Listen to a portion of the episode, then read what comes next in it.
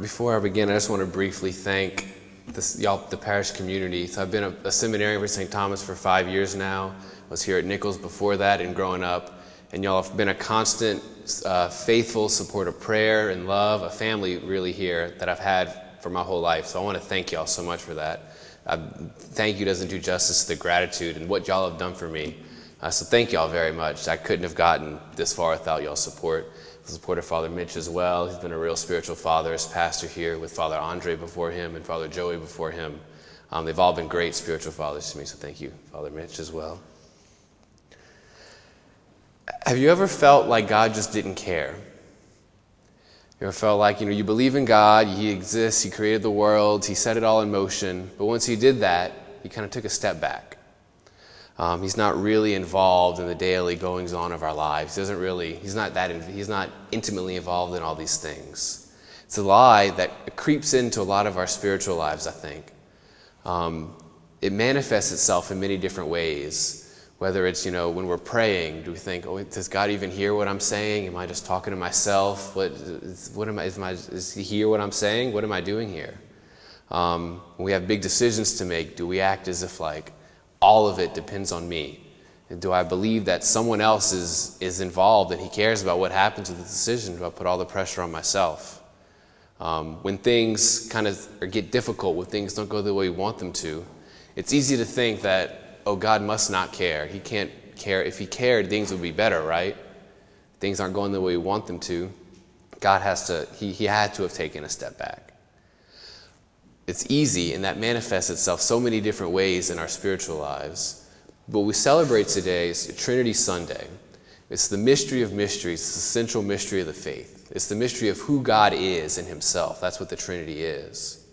And what we learn about God from, who the, from, from what He is as Trinity goes directly against that lie that He doesn't care, that He's not involved. Because we see what we learn about God from the Trinity is that God just isn't this static, stationary being out somewhere up out there. He's not just this, this being kind of doing his own thing. We know that God is Trinity, Father, Son, and Holy Spirit. What we learn from that is that God the Father, he, he loves the Son with everything he is, and he's constantly pouring himself out for the Son. And the Son is constantly being loved by the Father. He receives his whole identity, his mission, everything he is from the Father. And in return, he loves the Father back with everything that he is. And that communion of love between Father and Son is what we call the Holy Spirit. And so, what that reveals is that God is constantly pouring himself out, totally giving himself, totally getting involved, totally desiring that relationship of love and to be loved. That's who God is in himself. And he wasn't, he wasn't simply content with that, he wanted to bring us mankind into that communion of love. That's why he sent Jesus. He sent Jesus to become man to bring all of mankind into that divine love, into the divine relationship of the Trinity of Father, Son, and Holy Spirit. That's what St. Paul's talking about when he said in the second reading today that we cry out to God as Father with Jesus. Because we are part of that love of the Trinity. We're part of that communion of love. And that's, that's the whole point of everything God is, he has ever done and he ever will do, is to draw us into that relationship of love. That's what he wants more than anything. The, from the creation of the world, revealing himself to Israel in the Old Testament, sending Jesus, his, his earthly ministry, his suffering, death, resurrection, ascension, and Pentecost, all these things that we've just celebrated, are all directed towards bringing us into a relationship with God, into that that relationship of divine love. And even that wasn't enough for God. See, when we say bringing all of mankind into, into this divine love, it can stay on the too abstract level. But what Jesus does in today's gospel is a very, it's a really big deal. See, he sends his disciples out. He says, Go and baptize all nations in the name of the Father and of the Son and of the Holy Spirit. And by that baptism, me, you, all of us are marked in the, within, in the name of the Trinity permanently, forever. And by that baptism, the Trinity, the eternal God, lives inside each one of our hearts. Right now, because we were baptized, the Trinity is dwelling in our hearts right now. God wanted to be intimately involved in every single one of our lives by dwelling in our hearts and abiding with us always. And that mark that we received in baptism can never be taken away. Nothing we do, nothing we say can remove that. We're permanently marked in baptism. And it shows just how badly God wants to be in that relationship of love with us. By making by allowing himself to dwell there so permanently, so radically, giving himself to us so totally that nothing we do can ever change that. There's a, a Carmelite nun, St. Elizabeth of the Trinity. Pope Francis just canonized her last year, and she has a beautiful prayer where she says, May nothing be able to trouble my peace or to make me leave you, O my unchanging God. Because she knows that God can never leave us. She knows that God is there permanently forever. Her prayer is that she wouldn't leave him. Because that's what actually happens. We begin to doubt God. We begin to move, remove ourselves from His presence. He's always there. That's, that's the unchanging part. He's the unchanging God who's always there. We're the ones who tend to move ourselves back. And so it shows just how radically committed God is to each of us. And in the face of that, we, we say with Moses in the first reading, has anything so great ever happened before? That the eternal God dwells in each of our hearts forever like Jesus said today in the gospel, Behold, I am with you always until the end of the age. It's very strong language. He's, he's with us always until the end of the age. Nothing can change that. And so today, on, not only today on Trinity Sunday, but every day, the church in her liturgy and in her sacraments wants to put that mystery of the Trinity before us because she knows how important it is to each of our lives. She's always putting it before us. We begin every Mass in the name of the Father, and of the Son, and of the Holy Spirit. Father Mitch greeted us today. The grace of our Lord Jesus Christ, the love of God the Father, and the, union of, the communion of the Holy Spirit be with you all.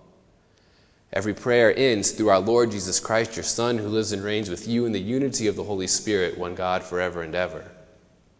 The high point of the Mass, the Eucharistic prayer, when Father Mitch and I will elevate the species, he'll say, Through him and with him and in him, O God, Almighty Father, in the unity of the Holy Spirit, all glory and honor is yours forever and ever.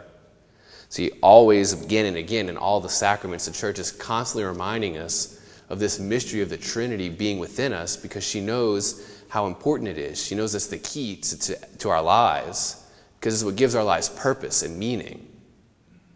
It has, to, it has to influence, it has to be the defining characteristic of our lives. Because when we lose sight of that, we lose sight of why we were created. We lose sight of, of what the purpose of our life is.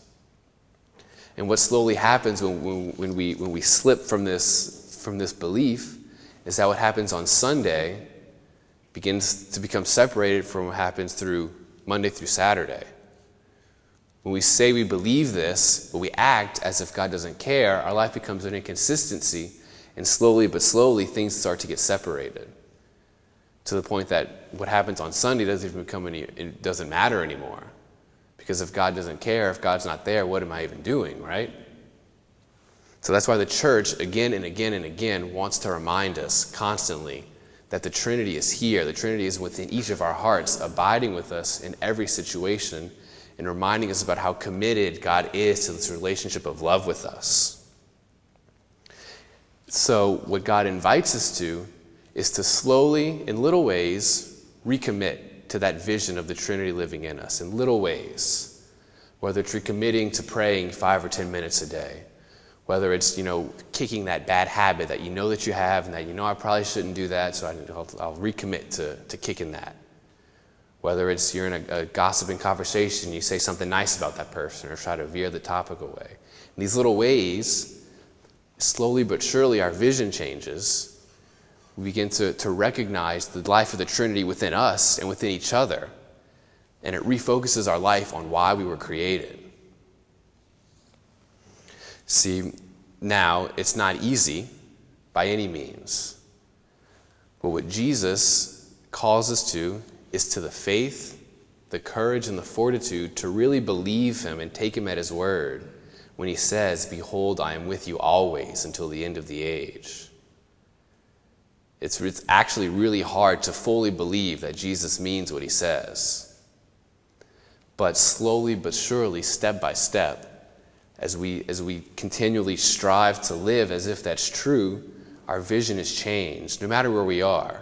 Whether we're daily mass goers and we pray every day, whether we're just kind of trying to figure out where God is in our lives, whether you were just ordained a transitional deacon, whether you've been a priest for five years, six years actually, um, whether even if you're just trying to figure out if God exists or not, He invites each one of us, wherever we are, to take that little step forward, to grow a little bit, to assimilate that, that belief that Jesus is, and the Trinity is always with us, integrate that into our lives, and to live and believe as if that's true.